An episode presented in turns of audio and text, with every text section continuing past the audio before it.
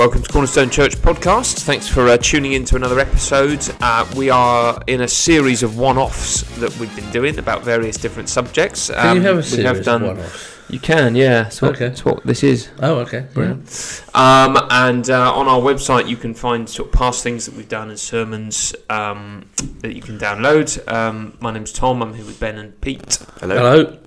And today we're going to have a think about how not to read the Bible. Um, and uh, we have got a few different characters uh, to introduce you to, and they will illustrate for us um, some of the ways. Uh, not to read the Bible, or some of the things that we might do, um, which may not help us to, to really enjoy God's word properly. So we, we've got, um, I don't know, A to I. How many is that? Ten. Don't know. Ten. So we'll see. I mean, many- some of these things are all right. It's just if you get stuck in them, isn't it? If it's the only thing you do, I guess that's what we're saying, isn't it? Yeah. Yeah. Um, okay, so the first one is the gold, the gold prospector.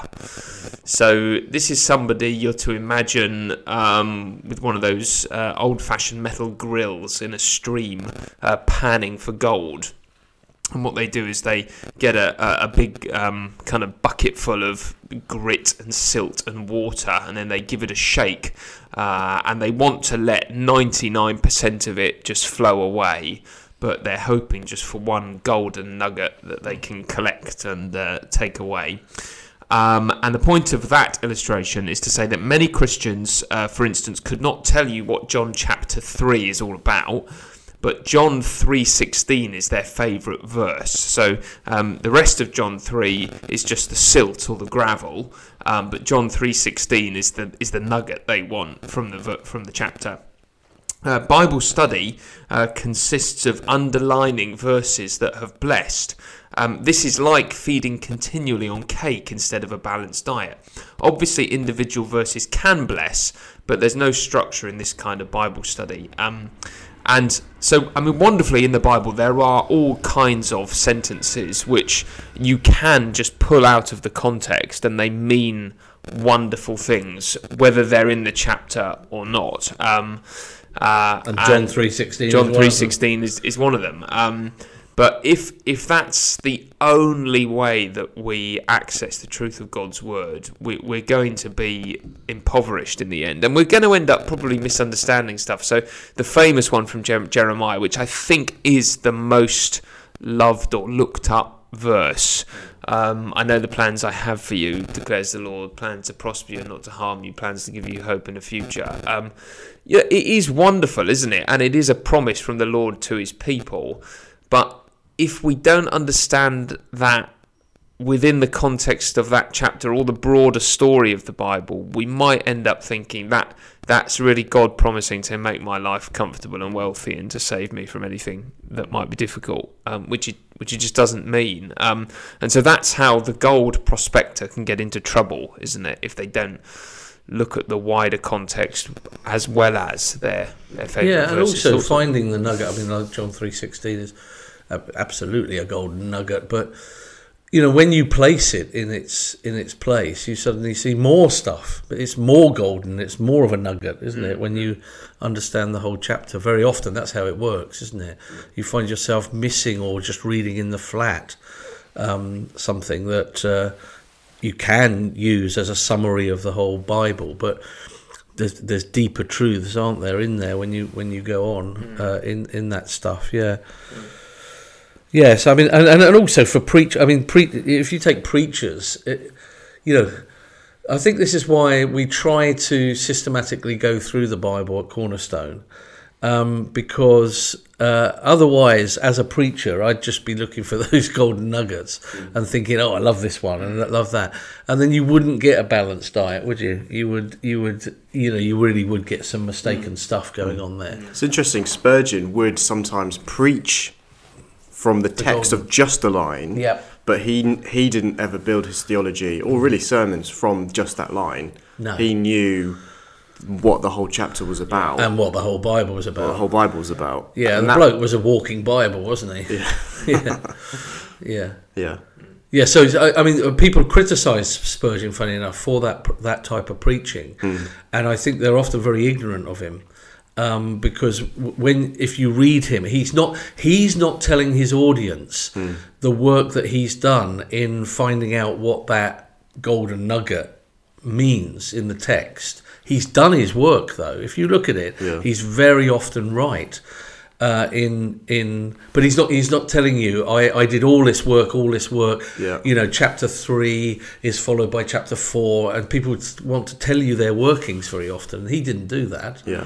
Um, and so, but he had done his work. Yeah, And you can tell that, can't you? Hmm. Because when s- sometimes someone preaches a verse, uh, which in the context of just that verse is okay, but doesn't make any sense with the rest of the the rest of scriptures. Um, so I heard a sermon once in a church that was about um, Zac- um, Zacchaeus uh, in the tree, up a tree, up yeah. a tree, and then he came down the tree and then a little talk on baptism, was it? and it was all about how we have to go out of our comfort zone in life. That Yeah. was what the pa- that's what the mm. point of the sermon was because Zacchaeus did something that was unusual at the time, Yeah, but totally missed so anything to do with who, Such where a he'd come bland from, thing, how yeah. he'd heard of Jesus, what he was hoping Jesus, you did- you know, and and so that was totally out of context. I, I mean, when we went through the book of Romans, um, I enjoyed sort of going through the chapters, you know, systematically, and then I often, uh, at the end of a chapter, went back and found the sort of golden nugget verse and preached that. I really enjoyed doing that, um, but I felt it shone better as a nugget once I'd already understood the whole sort of setting. So, yeah, we've got to be careful of this. I think.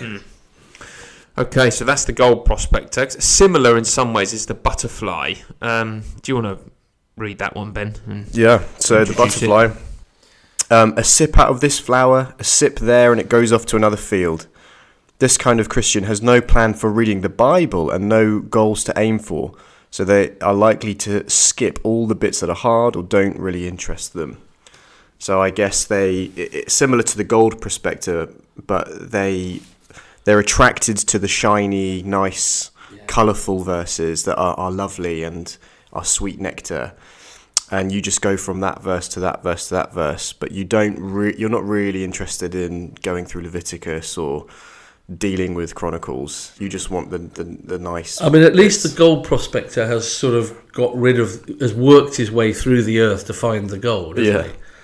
This one is bad, I think, Mm. because this is just skipping around uh, and not, you know, oh, that's got my attention because it's sweet. That's got my attention because it's sweet. Yeah. Yeah, I think, I mean, this is probably unfair on the butterfly, but I think the, the gold prospector um, may only want the nuggets, but it's a picture of hard work, isn't Yes. it? They're, they're, they are labouring. To um, get the gold nugget. yeah, to get the nugget, and they might do it all day. Whereas the butterfly, I'm sure, is in fact a hard worker in life, but may give the impression uh, that it's just sort of fl- flighting around. And I think that's well, it's after sugar, the- isn't it? It's after the nectar. yeah, Yeah. yeah, exactly. And I think this butterfly, I, I think, therefore, this is a person without real roots in the Bible and, and, and are likely to be quite unstable as Christians and flighty. So they Like may. butterflies are. Yeah, exactly. They may um, be attracted to sort of sweet things, even if it doesn't really fit in with real Christianity. You know, they might flight off to a church which doesn't really love the Bible, or but as long as it says something sweet and palatable for the age that we're in, they'll they'll go there, and then they might Yes. move around, and it's sort of a. It's hard to, yeah, put down roots like that, isn't it? Um, The sort of Joel Osteen head, isn't it? This butterfly, sort of jumping around from prosperity to prosperity. Yeah. really. yeah, yeah. yeah. I mean, that's I think a bad one. Mm. Yeah, I'm not sure if there's much good there at all. Is there? No, and you can get again. You could so easily go wrong, don't you? You were just saying, Tom, that in times of suffering, the butterfly can't handle it at all. The winds come and the butterfly just gets blown away. There's no stability, no root. There's a. Um, it it happens in a few months' time. There's a spider that comes out. Um, uh, I, I think it's called like a crab spider, and it's uh, it will change its colour. It will be green or white. It's very often white. It's got a big sort of. It look it looks a little bit like a bud, and it's got sort of crabby claws, and it waits, uh, you know, for the the one that wants the sweet nectar, and then it jumps and grabs it, and it's amazing watching them. And um, I, I think the butterfly could be dragged off uh, into the dungeons. it's mixing the metaphors. so now with that, we're on to the leech. Um, so here's here's the leech. Uh, not a fast mover, but when it's got something good, it hangs on to it. Um, I know there's an awful lot to be got out of Romans 8 1, but there are a few more verses in that chapter. Uh, by all means, take a verse and get what you can out of its riches for a few weeks, but feed elsewhere as well. Um, so, this is the opposite of the butterfly. The butterfly is uh, very flighty, the leech is a hanger oner. Um, and there's something good about the leech because they do want to get as much juice as they can from a particular truth. Uh, and, you know, if you look back in church history, people like the Puritans would do lots of this. Um, so, William Gurnall, who was a, who was a Puritan, um, wrote wrote a book called The Christian in Complete Armor, which is basically his meditations on Ephesians 6, 10 to 20. And it's well over a thousand pages, uh, and there's only 10 verses there. And each verse, you know, finally be strong in the Lord gets, I don't know, 300 pages or something, you know. And so that's trying to uh, really sort of get as much. But of course, in doing that, they're drawing from all kinds of other things. So, but so there's something good about that, and I think in a TikTok age where the average video is like eight seconds or something, you know, it there's a, we are not trained to think hard or for a long time about anything, um, and so actually in our age, it's good to be a leech sometimes to, to think hard and for a long time, but. Um, Yeah, and you can memorize a verse and meditate on it, and as you say, get lot, lot, lots out of it. It, it. it can it can be really good. But uh, you know, you but you you're gonna. It's not a balanced diet in the end. I don't think. Um, no. I mean, it's like that bloke, wasn't it, who preached for 40 years to his congregation on Job, the book of Job. I mean, that is putting the book of Job into practice, isn't it? 40 years. Every week you go for 40 years. Miserable I mean, we're 20 years old. We're only halfway through Job. Yeah. Yeah, our church. Twen- So, I mean, it's, extra- it's extraordinary, isn't it? it? It's too much. And the Bible is meant to, you know, that it has all these different genres and uh, ways of looking at the same truths very often, but in different ways. And God's made us, hasn't He, to to enjoy different fruits and different genres and different, you know, poetry and, and all that sort of stuff. There are Yeah. also um, tensions in Scripture, aren't there? It, there are there are uh, things that are emphasised in one place but not in another, and if you leech too strongly onto a certain emphasis, you get an unweighted Yes. sort of understanding of God and of man, don't you? And So- you get young men like this, don't you? They get a doctrine. They're a leech on a doctrine. Yeah. And it gets it out of perspective, doesn't it? You know. yeah, And they, they want to argue that all the time or, you know, make sure the pastor really does believe in, you know, it's, it's often the sort of Calvinistic doctrines, isn't it, that, mm, that actually turn blokes on to be quite leechy, isn't it? Mm. Not that they're not wonderful doctrines, but yeah. Mm. Okay, that's the leech. The vulture. Ben, do you want to? the vulture it lets others do all the hard work of killing and then waits for the leftovers. Yes, we need to hear good preaching, real good, uh, read co- good commentaries, etc. But above all, we need to apply ourselves to God's word and communicate directly with Him. Other people's Bible study should be an encouragement to us to do our own, not a substitute for it. Yeah, we we when we were reading this beforehand, we we changed the above all to the as well as or the alongside, um, because hearing good preaching um, is a is really important for the Christian life. You know, we need to be sat under the proclaimed word of God. Um, so it's not that our personal quiet times are the total top of the mountain, you know, but they are a very important part of growing as a, as a you know as a Christian.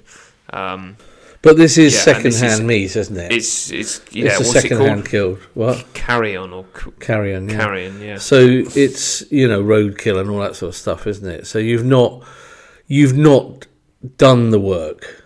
Uh, that that's the problem. And again, you get people like this, and they read a commentary or and it or a book, a book, and it's it's it's it's often just parent parroting or just feeding on other people's work. It is it's good to work hard, isn't it, in the scriptures and to think yourself, even however good commentaries and Bible preachers are. Of course, that, of course they are. If you do both together, they Yeah. they both uh, lift up each other, don't they? So if you're hearing, uh, well, Contagious last year we did book we did the Book of Revelation, um, and there was lots of commentary reading from that to begin with for me personally. But once that starts spinning and going, Yes. you then Yes. looking at it, Yes. it, it, you then start seeing connections and you understand things yourself, which then makes you more excited when you do go back to commentaries or, or hear sermons on it because your mind's going. And so th- there's one that sort of boosts the other, that boosts the other, that boosts the other. That's, that's, the, that's the joy of not being individualistically Christian, but being part of a community of believers. And when we hear the preaching and we read the commentaries, um, but the, yeah, they work best together. They do, and I mean we're working through Timothy at the moment, and um, you know Timothy is charged not just to read out what Paul has already said. You know, Paul doesn't just say, "Here's a book of my sermons. You just need to read these out." You know, he is told to yes, hold fast to the apostolic gospel which he heard from Paul, but he's got to correctly handle the word of truth. He's got to divide up the word, preach the whole counsel of God. He's got to give himself to the public reading of te- scripture, to teaching and to preaching, and um, so that's those are that that's the hard work he's got to do. He he mustn't um, unmoor himself from the historical gospel which he's heard, but he needs to work on how he's going to apply that gospel to his context and the false teachers that are there and whatever else. And that's all hard work because he's got to think about yes, I know the gospel, but how how am I going to proclaim it in a way that these people understand? Um, and, and personal, you know, personal Bible reading is, is like that as well, isn't it? We want to meet with the Lord ourselves, um, and not just through. We don't just want to meet with the Lord through other people's meetings with the No. Lord. You know, um, I mean, this is the trouble with the A- the, the uh, what's it called, chap GPT. Chat GPT stuff, where you can just say write a sermon, can't you, or you know, on whatever, and it's phenomenal, isn't it? I mean, it comes back in three seconds, and you know, if you're doing that in as a pastor, it is a disaster. It, it is. It, you really are lined up to be a disaster because there's no personal work in it, isn't it? I mean, I mean, some denominations historically would have would have um, sermons written out in the. I mean, actually, the Anglican Church Yeah. originally had the homilies from from uh, Cranmer, which, in one sense, was a good idea because you had a whole load of Catholics that weren't Christian pu- priests, and Cranmer wrote what's it, forty homilies or whatever, and sent them out, and you're meant to read them out. At least there's going to be gospel there. Yeah. Um, but if that's what, if that's all you had, the the priest just reading that out, you're gonna you're gonna be in big trouble because it's not from the heart, isn't it? Yeah.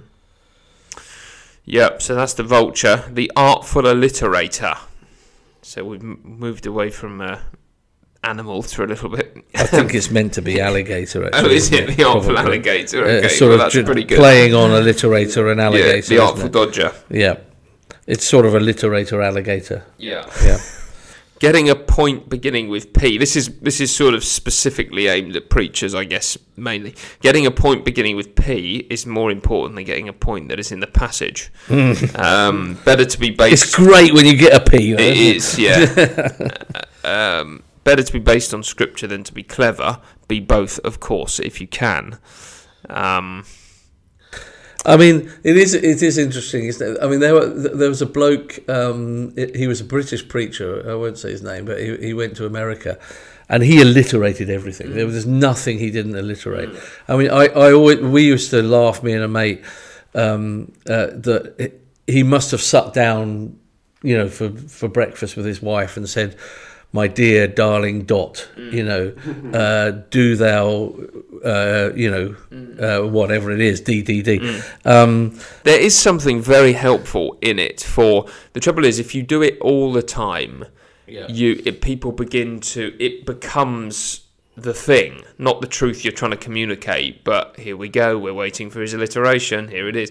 But it is a way of drilling truth Yeah, into good. the mind, and so I think you know that the sermon if it comes, from it Sunday, comes, doesn't yeah, I mean the sermon from Sunday morning. You know, it's uh, quite rare to be able to just uh, be able to repeat the points from Sunday's sermon.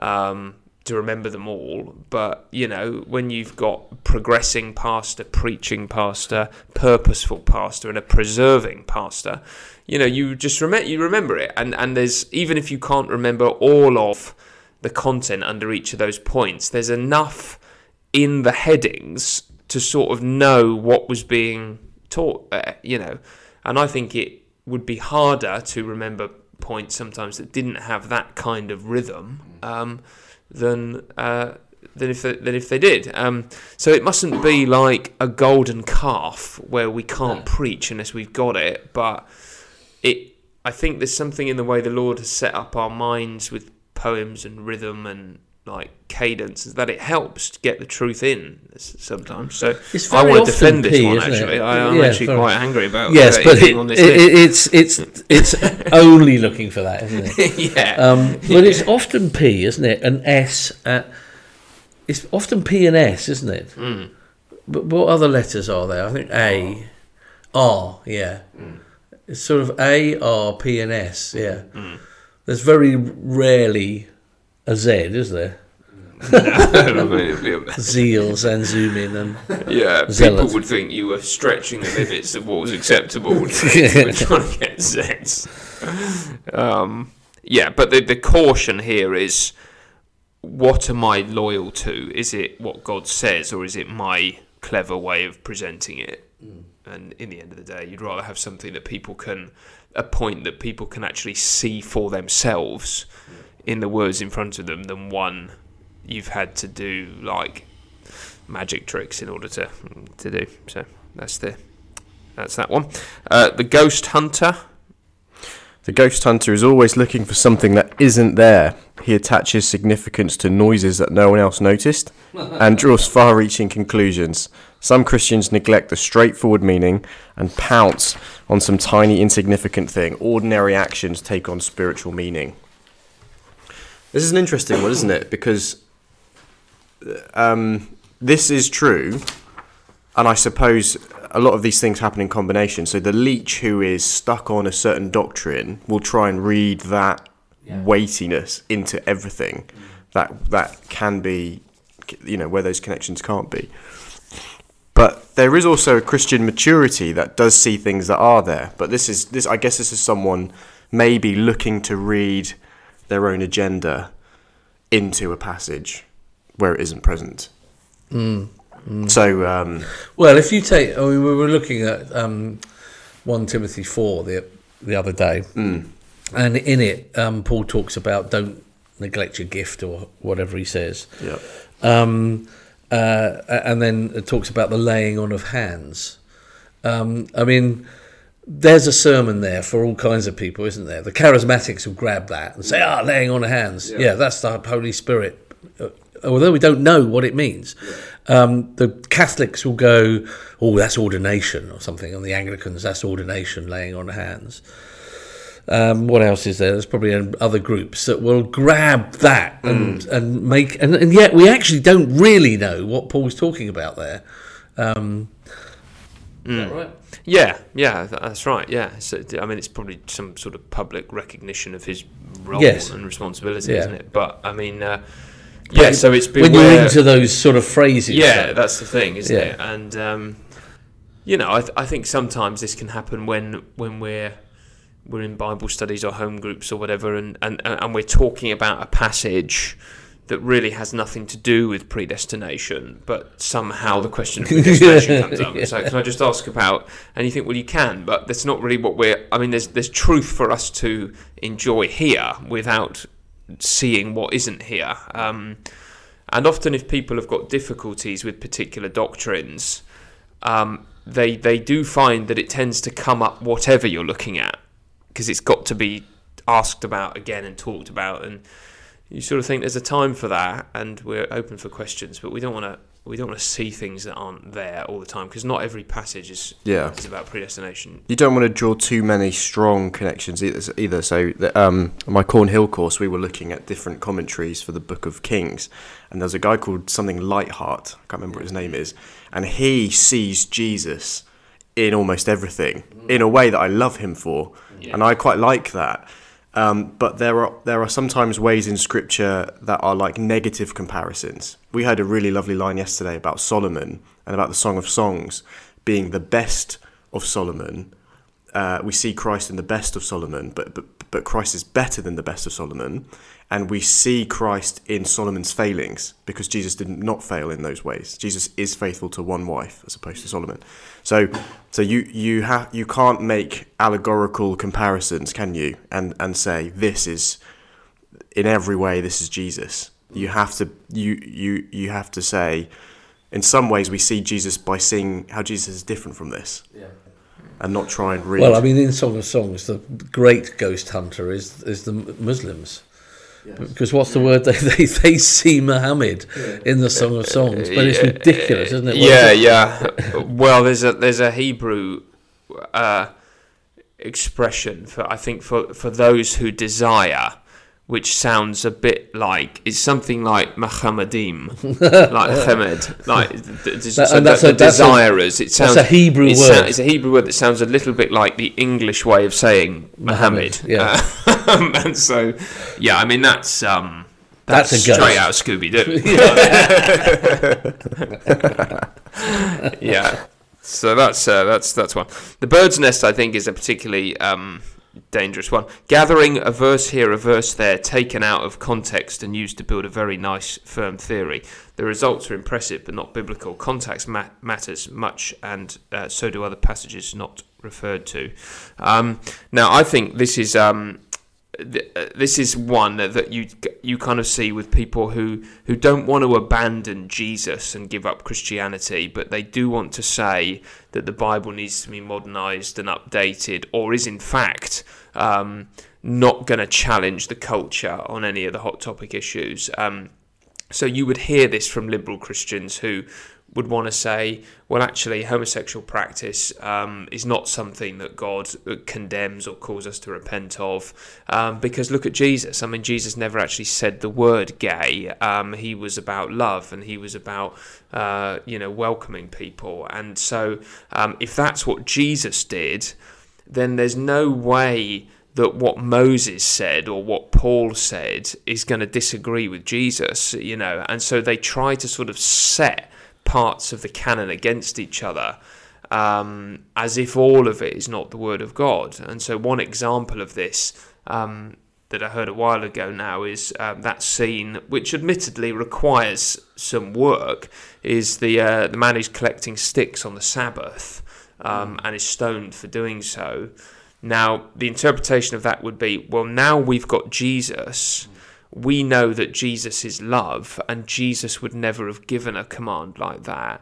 And therefore, whatever Moses was thinking there, he might have thought he was speaking for God, but we now know that he wasn't because Jesus wouldn't do that. And so that's what the bird nest tries to do. It tries to take a sort of God is love thing and say, well, we're going to build our Christianity around that. And anything else in the Bible which might sort of cause us to worry about, we, we can just say, well, that's not what, we, what we've got. Um, They are very dangerous to birds. Uh, nest yeah, it is. You know, you get that with the prosperity gospel. They pick out. You know, we've got to be prosperous, and you get that with the whole thing. Now that you know Christians are not to call themselves sinners. You know, we're saved by grace. What are you? You're a saint. You're not a sinner anymore.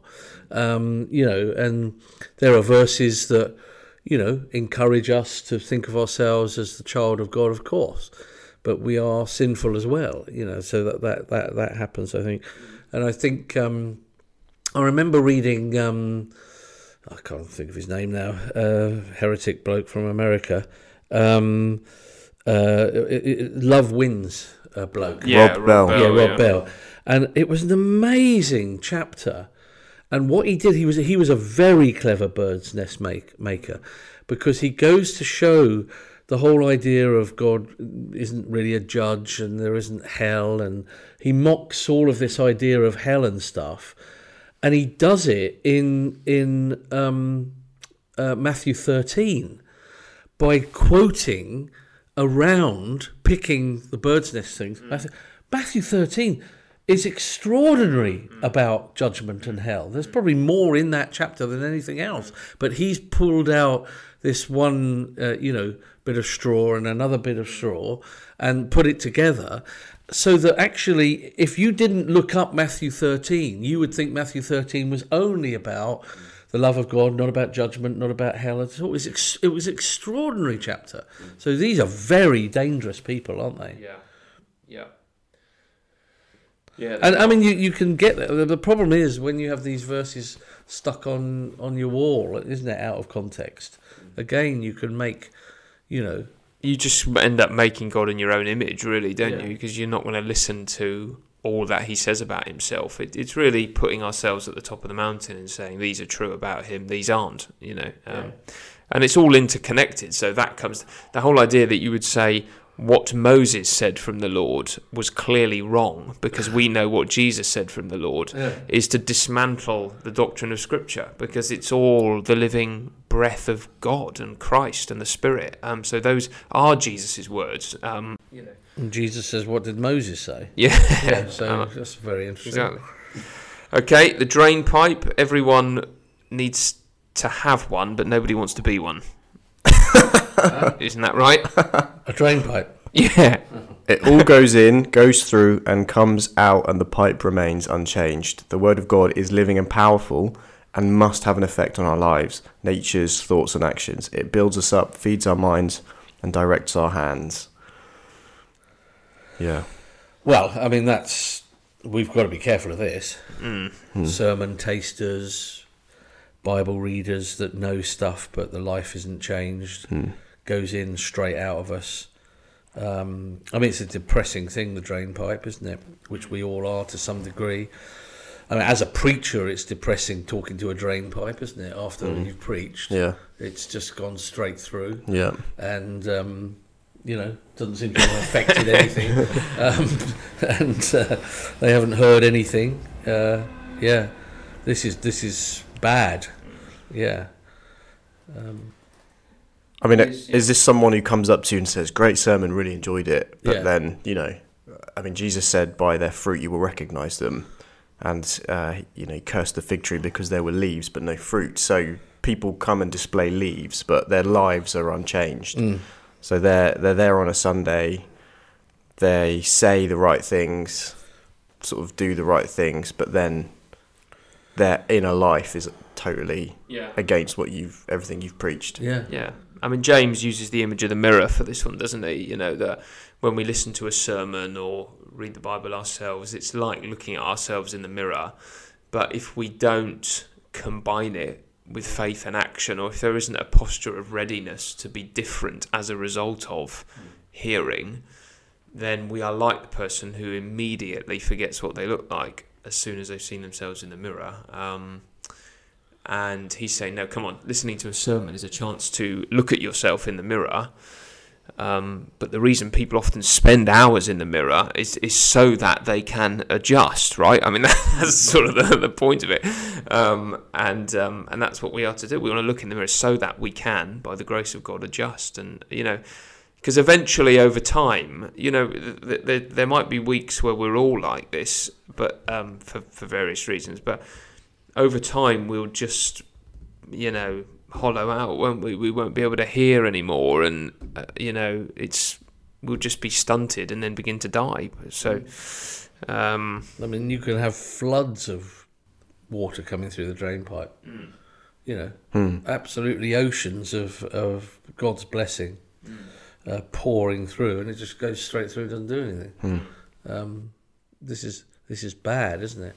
I I mean, or, or you can have people that say the right things, can't you? But in their, you know, in their action, in their everyday living, it means nothing. Yeah, and that's a worry, isn't it? Yeah. Yeah, let's not be a drain pipe. No. Um, lastly, then, um, letter I, the literary critic is one who goes through a book looking for mistakes, contradictions, possible queries, and problems. It is easy to impress by finding a problem with a book with 1,189 chapters. Whilst the Christian never runs away from problems, they all have answers if you look hard enough. We read the Bible to be blessed and to let God teach us through it. Um, you often encounter this, I think, in evangelistic situations where um, you you might be, for instance, on a university campus or um, in the pub with a friend, and you you you're you're trying to um, explain to them what the core of the gospel is all about uh, and Christ and who Christ is. Um, but there's some sort of reason, some barrier, some hurdle why Jesus can't be listened to. You know, so for instance, we can't trust the Bible, um, or the people who wrote the Bible were prone to believing in stupid things, or um, you know, science is you know gives us a better explanation of who we are than Christianity or whatever. And and there are these questions that people have, and they are good questions, and Christians do have answers. That's what this is saying. The Bible is not ashamed or afraid to answer these questions, but very often, like I think with the literary critic, these really are um, barriers that they've put up to sort of stop them listening. So, I mean, I remember, you know, one where I, uh, when I was a student or, or after talking to someone for a number of occasions about the about the gospel, but the big thing for him was that where were dinosaurs in the Bible? And you sort of think, in the end, uh, is that really the big thing that is going to keep you from listening to Jesus? That that the word dinosaur or is not in the Bible, or um, that I think is what the literary critic is is doing. There's there's something that you know might might be an honest question, but it becomes.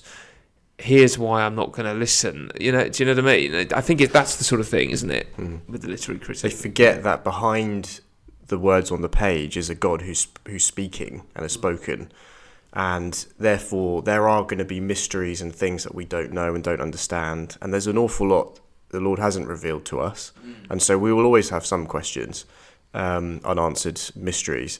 Um, however.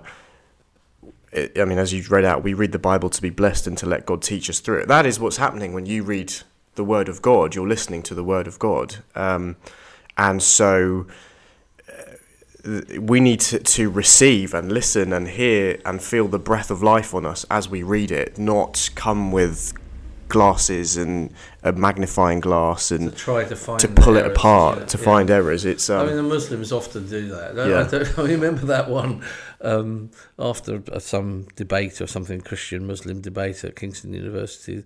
A bloke asked me a question. Do you remember afterwards? And I was, uh, uh, it would be something about the Bible, you know, what, why, why is there two Goliaths or something, you know, what's going on here? And you tried to sort of answer. And as I was answering, Yeah. he was going on to a website uh, which which uh, w- w- which was for Muslims to find Hard questions hard for Christians. questions on the Bible. Yeah. And he's and I said, mate, sorry. I, I was answering. You're looking up another question. do, do you want to, un- you know? So he didn't even want to listen No. to the answer. No. He just wants to beat you, and in the end, we might as well be beaten uh, because it doesn't matter because because he's not going to listen anyway. So what's the point of wasting our time? I think that's that's often the case, isn't it, with with, with people, and it's it's it's very sad.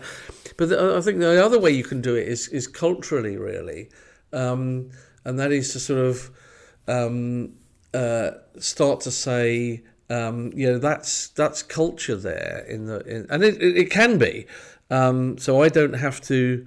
I'm not going to listen to this because Paul is a misogynist and look at the way he treated women and and and then oh there uh, he's he's in his culture and therefore I don't have to listen to it. There's sort of literary critics there, isn't there?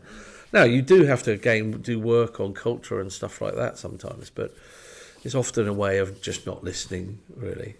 Yeah, how many Isaiahs there are doesn't change the fact that there's No. one God who No. speaks his one word. Yeah. And so, are you going to submit to it, or are you going to just get Yeah. hung up on the fact that how could this, you know, this was a prophecy happened 700 years later or whatever. I mean, yeah. some of those, uh, some of the even evangelical commentaries are sort of are disastrous on this. And you read the introduction about like there are six Isaiahs, or some say there are four, and some say there's one.